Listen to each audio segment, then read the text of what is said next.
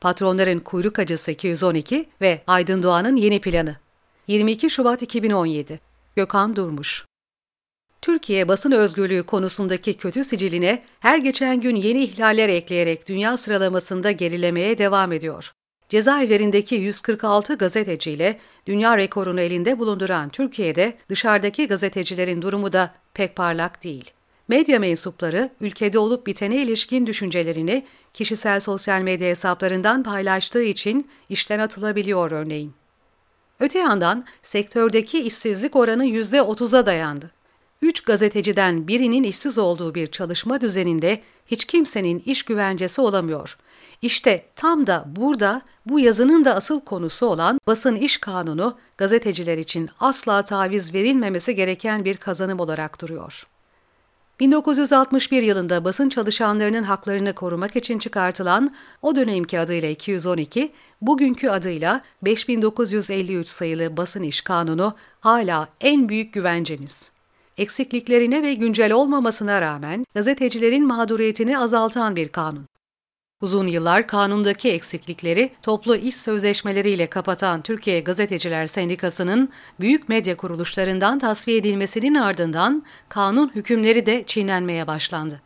Geçtiğimiz hafta Doğan Medya Grubu'nun internet haber sitelerinde çalışan gazetecileri 212'den çıkarma girişimi medya patronlarının bundan sonraki hedeflerinin ne olduğunu ortaya koydu fikir işçisi olan gazetecileri kol işçileri gibi çalıştırmak isteyen medya patronları meslektaşlarımızı işsizlik sopasıyla tehdit ederek kapsamlı bir operasyona başladı.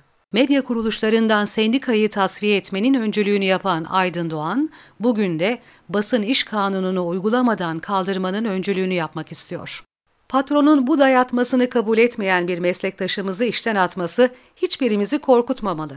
Eğer basın iş kanununun bu şekilde ortadan kaldırılmasına sessiz kalırsak, işsiz kalmaktan beter olacağımızı bilmemiz gerekiyor. Bugün ücretlerimizin peşin ödenmesi, ödenmeyen ücretler için uygulanan %5 gecikme faizi, kıdem tazminatında tavan ücretin olmaması, şirketin kar etmesi durumunda ödenmesi zorunlu olan bir aylık ücret tutarındaki ikramiye ortadan kalkacak, asgari ücretle çalışan, iş güvencesi olmayan bir çırpıda gözden çıkarılabilir elemanlar haline geleceğiz. Basın iş kanununun yok edilmesine göz yumarsak, bu kanunun çıkması için patronlarının boykot kararına rağmen gazeteleri boşaltarak günlerce direnen, bugünlerimizi güvence altına alan meslek büyüklerimizin emeğini gasp ettirmiş olacağız. Basın iş kanununun yok edilmesine göz yumarsak, 1961 yılında bu kanunun çıkması için mücadele edip sendikanın çıkarttığı basın gazetesinde daima halkın hizmetindeyiz başlığını atan meslek büyüklerimize ihanet etmiş olacağız. Bugün gazetecilere düşen görev, gelecekte gazetecilik yapacak olanlara bu kanunu miras bırakmaktır.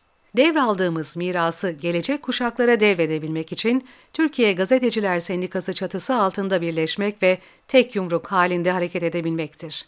Yeniden güçlü bir birliktelik yaratabilirsek basın iş kanununu korur, eksikliklerini toplu iş sözleşmeleriyle tamamlayabiliriz. Birlikte güç olduğumuzu unutmayalım. 212 mücadelesi nasıl kazanıldı?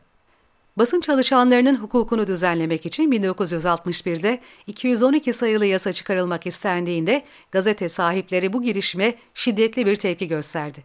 Aralarında Akşam, Dünya, Cumhuriyet, Hürriyet, Milliyet, Tercüman, Vatan, Yeni İstanbul ve Yeni Sabah'ın bulunduğu 9 gazetenin patronu boykot kararı aldı. Patronlar sahibi oldukları gazetelerin 10 Ocak 1961 tarihli sayılarında Milli Birlik Komitesi'ne karşı ortak bir bildiri yayımlayarak kararlarını açıkladı. Gazetemizi 3 gün yayınlamıyoruz. Bu patron eylemine karşılık gazetelerin sendikalı ya da sendikasız yazı işleri müdürlerinin çoğu bu patron bildirisinin yayımlandığı gün gazetelerin künyelerinden isimlerini çekti. Bu gelişmeler üzerine Gazeteciler Sendikası bu patron eylemini protesto eden ve gerçekleri açıklayan bir bildiri yayımladı.